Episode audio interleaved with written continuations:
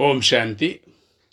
June நாலு ரெண்டாயிரத்தி இருபத்தி ரெண்டு காலை முரளி பாப்தாதா மதுபன். இன்றைக்கி தலைப்பு இனிமையான குழந்தைகளே. நீங்கள் ஜெகதபாத் காமதேனுவின் குழந்தைகள். நீங்கள் அனைவரின் மன விருப்பங்களையும் நிறைவேற்ற வேண்டும்.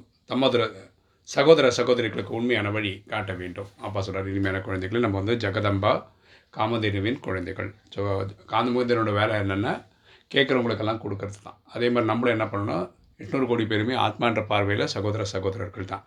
ஸோ அவங்க மன விருப்பங்களை பூர்த்தி செய்ய வேண்டியது நம்மளுடைய வேலை வேலை. ஸோ நம்ம என்ன பண்ணோம் எல்லாருக்கும் பரமாத்மாவுடைய அறிமுகம் கொடுக்குற இந்த சேவை செய்யணும். கேள்வி.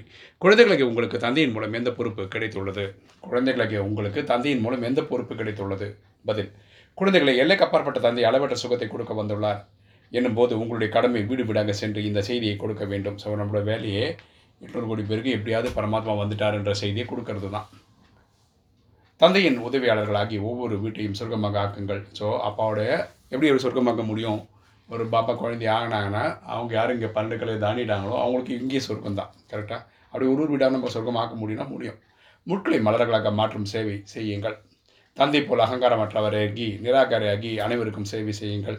ஸோ முட்களை மலராக்கணும்னா இங்கே வந்து கலியுகவசியாக இருக்காங்க. அவங்கள வந்து தேவதைகளாக மாற்றணும் ஓகேவா ஸோ அகங்காரம் இல்லாமல் நம்ம பரமாத்மா மாதிரி சேவை செய்யணும். முழு உலகையும் எதிரி ராவணனின் சிறையிலிருந்து விடுவிக்க வேண்டும். முழு உலகமுமே காமம் கோபம் அகங்காரம் பற்று பேராசைன்னு சொல்லிட்டு ராவணனுடைய சிறையில் மாட்டிகிட்டு இருக்கு அதை விடுவிக்கணும்.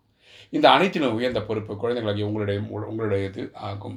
ஸோ இவ்வளோ பெரிய பொறுப்பு நமக்கு இருக்குன்னு அப்பா சொல்கிறார் இன்றைக்கி தாரணை ஃபஸ்ட்டு பாயிண்ட் ஸ்ரீமத் படி தந்தைக்கு முழுமையில் முழுமையான உதவியாளர் ஆக வேண்டும். நம்ம அப்பாவுக்கு முழுமையில் முழுமையான உதவியாளர் ஆகணும். பிறர் வழி மற்றும் மனதின் வழியில் செல்லக்கூடாது. நம்ம அடுத்தவங்க வழியில் இல்லாட்டி மண்மத்து பரமத்து வழியில் போகக்கூடாது. மோகத்தை வென்றவராகி தைரியம் வைத்து சேவையில் ஈடுபட வேண்டும். மோகத்தை ஜெயிக்கணும் தைரியத்தோட சேவை செய்யணும். ரெண்டு இப்போது நாம் பிறந்த வீட்டில் இருக்கின்றோம். இங்கே எந்த விதமான ஃபேஷன் செய்யக்கூடாது. இங்கே வந்து அலங்காரம்லாம் பண்ணிக்க உடலுக்கான அலங்காரம் பண்ணக்கூடாது. ஆத்மாவுக்கான அலங்காரமான தெய்வீக குணங்கள் தெய்வீக கலைகள் அசசக்திகளாக இதை செய்யணும். தன்னை ஞான ரத்னங்களால் அலங்கரித்துக் கொள்ள வேண்டும். தூய்மையாக இருக்க வேண்டும். நம்ம பரமாத்மா எதிர்பார்க்குறதே நம்மக்கிட்ட தூய்மை தான் அதை நம்ம ஒழுங்காக பண்ணணும். இன்றைக்கி வரதானம். துக்கத்தை சுகமாக நிந்தனையை புகழ்ச்சியாக மாற்றக்கூடிய புண்ணிய ஆத்மா ஆகுக. துக்கத்தை சுகமாக நிந்தனையை புகழ்ச்சியாக மாற்றக்கூடிய புண்ணிய ஆத்மா ஆகுக. விளக்கம் பார்க்கலாம் யார் ஒருபோதும் எவருக்கும் துக்கம் கொடுப்பதில்லை மற்றும் பெறுவதில்லையோ மாறாக துக்கத்தை சுகமாக ஸ்வீகாரம் செய்கிறார்களோ அவர்களே புண்ணிய ஆத்மா ஆவார்கள். யார் புண்ணிய ஆத்மானா அவங்க யாருக்கும் துக்கம் தர மாட்டாங்க. தனக்கு துக்கம் கொடுக்குறவங்கள கூட ஆசீர்வதித்து விட்டுருவாங்க. நிந்தனையை புகழ்ச்சி என புரிந்து கொள்ள வேண்டும். யாராவது நம்மளுக்கு திட்டுறாங்கன்னு வச்சுக்கோங்களேன் அதையும் புகழ்ச்சியாக தான் நம்ம எடுத்துக்கணும். ஏன்னா அப்பொழுதே புண்ணிய ஆத்மா என்று சொல்ல முடியும். அப்போ தான் நம்மள புண்ணிய ஆத்மான்னு சொல்ல முடியும். நிதிரை செய்யக்கூடிய அல்லது துக்கம் கொடுக்கக்கூடிய ஆத்மாவை கூட தன்னை க தன்னுடைய கருணை சுரூபத்தில் இருந்து கருணை பார்வையோடு பார்க்க வேண்டும். நம்ம துக்கத்தில் இருக்கிறதுனால தான் அவங்க இப்படிலாம் பேசுகிறாங்க ஓகேவா ஸோ அவங்க நல்ல நிலைமைக்கு வந்துட்டாங்கன்னா இந்த மாதிரி பேச மாட்டாங்க அப்படின்னு புரிஞ்சு அவங்களுக்கும் கருணை பார்வை காட்டணும்.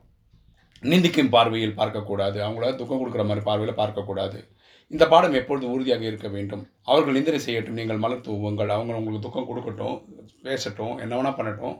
நீங்கள் அவங்களுக்கு நல்லதே நினைங்க அப்பொழுதே புண்ணிய ஆத்மா என்று சொல்ல முடியும். அப்போ தான் நம்மளை புண்ணிய ஆத்மான்னு சொல்ல முடியும் அப்பா சொல்கிறார் ஸ்லோகன் பாப்தாதாவை கண்களில் நிறைந்திருப்பவர்களே உலகத்தின் வெளிச்சம் கண்ணின் மணி ஆவார்கள்.